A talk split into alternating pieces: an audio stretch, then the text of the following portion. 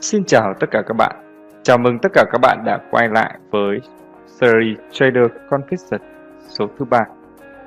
Trong số thứ ba, mời các bạn đến với bài viết những bệnh tâm lý nhà đầu tư cần tránh. Bài viết như sau.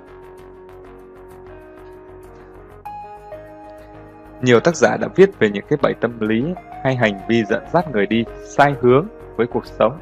Nhưng trong bài viết này, tôi xin đề cập đến một vài bẫy tâm lý học rối loạn ảnh hưởng trực tiếp vào đấu trường đầu tư và cách tranh chung.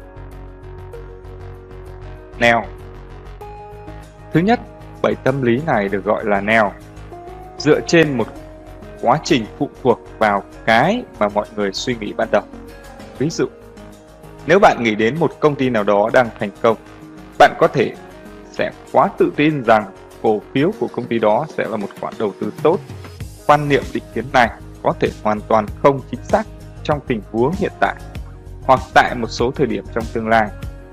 Ví dụ, công ty điện tử tiêu dùng Đức Grandix, nhà cung cấp chính châu Âu vào những năm 1970, đã bị xóa sổ trong những năm 1980 do cạnh tranh từ Nhật Bản.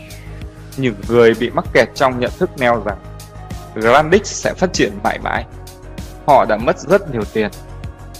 Để tránh cái bẫy này, bạn cần phải linh hoạt trong suy nghĩ và luôn cập nhật những nguồn thông tin mới và thực tế là bất kỳ công ty nào ngày hôm nay còn cũng có thể sụp đổ vào ngày mai.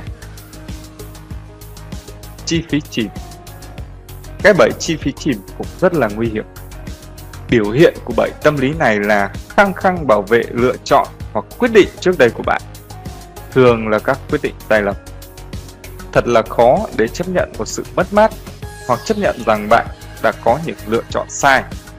Nhưng nếu khoản đầu tư của bạn là không tốt hoặc chìm xuống nhanh chóng, thì điều tốt nhất bạn nên làm là chấp nhận nó và thoát ra khỏi nó nhanh nhất có thể.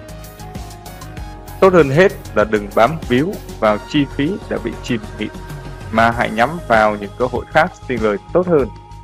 Cố gắng phủ định để đi theo cảm xúc xấu chỉ làm cho mọi thứ tồi tệ hơn.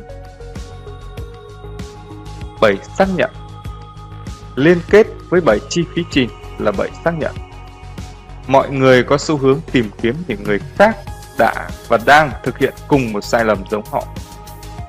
Hãy tỉnh táo và chắc chắn rằng bạn nhận được lời khuyên khách quan từ những người lạc quan, chứ không phải gọi điện cho người đã cho bạn những lời khuyên xấu hay cổ suý bạn. Nếu bạn đang thấy mình với những câu nói đại loại như lệnh đang lỗ 30%, nhưng chắc chắn giữ tiếp là tốt, phải không? Bạn đang lung lay và cố gắng tìm kiếm sự xác nhận từ những người khác đang ở trong cùng một tình huống giống bạn. Các bạn có thể an ủi nhau trong một thời gian ngắn, nhưng nó chỉ là ảo tưởng. Tình trạng mù lòa có thể trầm trọng thêm tình hình. Bởi tâm lý mù lòa có hai dạng. Dạng thứ nhất là khi đối đầu với những trường hợp khó khăn trên thị trường, họ mặc xác nó, họ đóng máy tính và đi ngủ. Trong khi việc cần làm là đối mặt để giải quyết vấn đề. Dạng thứ hai là khi thị trường xảy ra biến động, họ ngồi đọc tất cả những tin tức được xuất bản ra từ tin lớn đến tin nhỏ.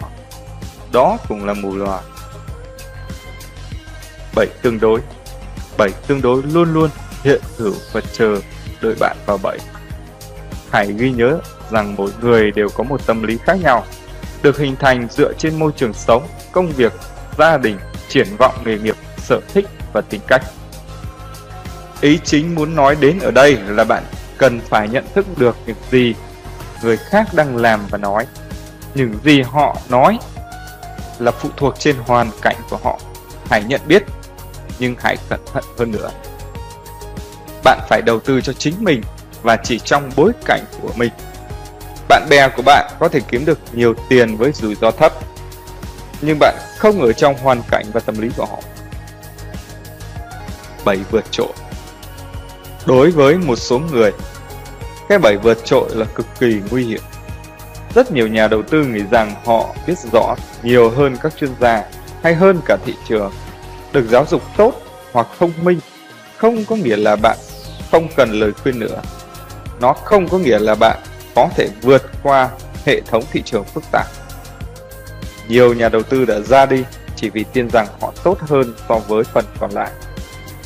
Hơn nữa, những người này là những con mồi dễ dàng cho các bẫy tâm lý đã đề cập bên trên.